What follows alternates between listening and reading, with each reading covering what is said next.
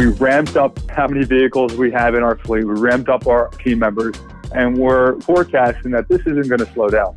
That th- this increase in surge will either plateau or keep on growing. So we need to maintain this current flow, whether it's moving products onto the shelves or the lab sampling that we're bringing to the labs, or the, the, the cash that we're bringing to the to the Federal Reserve.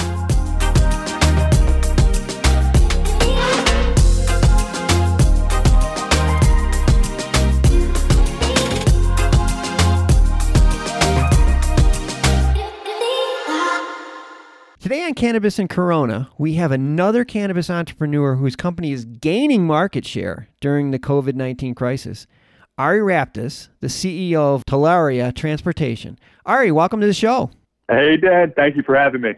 I'm really excited to speak with you today because the nature of your business gives you a real time view of how the COVID 19 crisis is impacting the cannabis industry.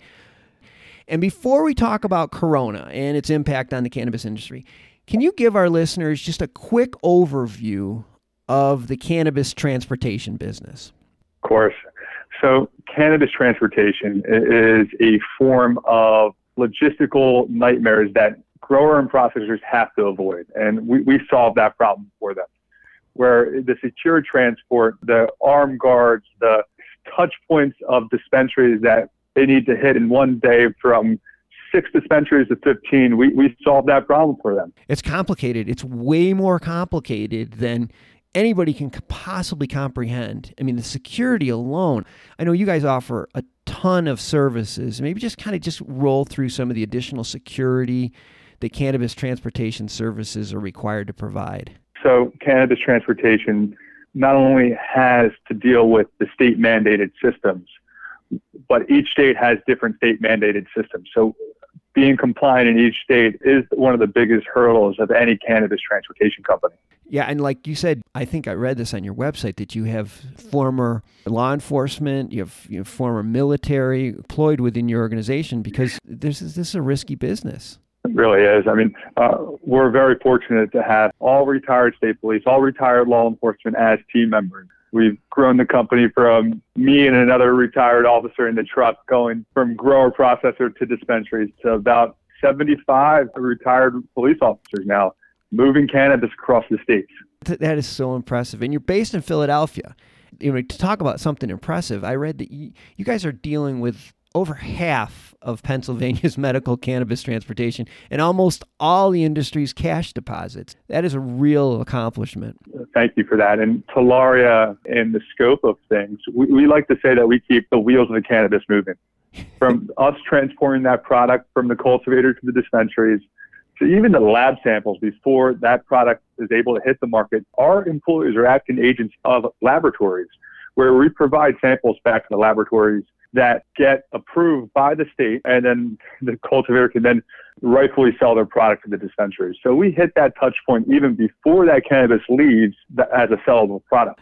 Like I said at the very beginning of the interview, you have so much information just because of all the, uh, like you said, touch points.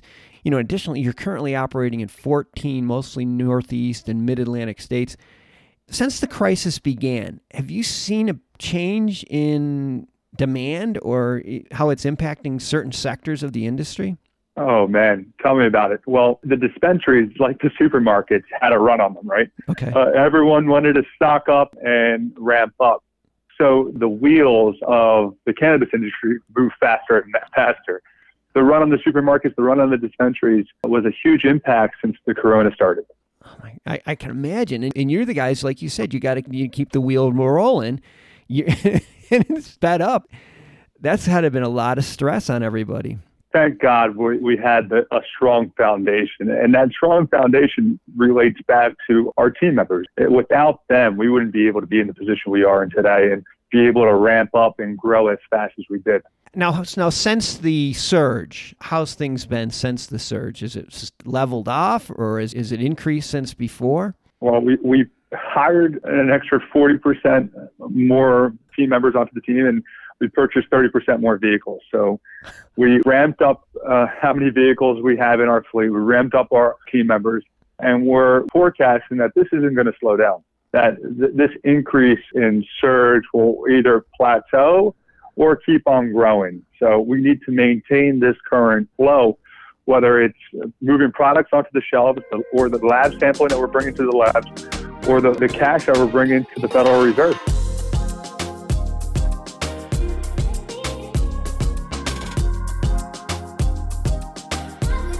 You know, there's so much positive. I sometimes feel bad because most of the world is nothing good is happening, but within the cannabis industry, we've seen so much like acceleration of positive change. For instance, like just being deemed an essential service or having curbside pickup. You're working on a really exciting change, home delivery. Can you give us an update on that? Of course. So we're looking to be the premier home delivery platform for the medical cannabis world, which is a little different than the other home delivery platforms that you see on your West Coast. Our home delivery platform is going to be focused primarily in the medical marijuana states and focused to medical marijuana patients. It is a need. It's a need as this coronavirus pandemic grows. And it's going to be a need in 2020, 2021. The biggest hurdle that we need to face as a cannabis industry is how do we come into the 21st century in our lines of service? Mm-hmm. In a realm that, if you think about it, we've only been around for X amount of years, but we're in the Stone Age compared to what we can be. And we're in the Stone Age compared to where the rest of the world is from clicking a few buttons and getting product delivered to your home, or even financial institutions not being able to bank cannabis. These are hurdles that normal industries don't face, mm-hmm. but the cannabis does. And our home delivery platform is trying to bring us into that 21st century for the medical states where there really is no other offering. Well, I think you, like you said, you have the infrastructure in place already, and the demand is certainly there, and the need is there. I mean, just think about it. If you're home, you know, going through chemotherapy, the last thing you want to do is have to go to the dispensary to pick up your medicine. It doesn't make any sense, especially when there are companies like yours that are perfectly designed to handle this. I think you're onto something. I really do. And that's why we want to focus in the medical marijuana world it really hit me home when I was the first one delivering this product, going to the dispensaries and seeing the sick patients in, the, in these medical dispensaries and the need for it. And that's when the wheels started turning on. How can we make this easier for the patients that need this cannabis? That's where the idea of Melly, mellygo.com came about, where we said, hey, let's let's find an easier solution. And our tagline with Talaria and then Melly coinciding is delivering health and wellness across your commonwealth. And our mission is to deliver the medicine to the patient and making sure that every patient has the proper medicine that they need to survive. Mm-hmm. Melly is that's the online platform. Is that correct? Mel- Mellygo is our online e-commerce marketplace where medical cannabis is online, where you can get it delivered to your home. Okay. Okay.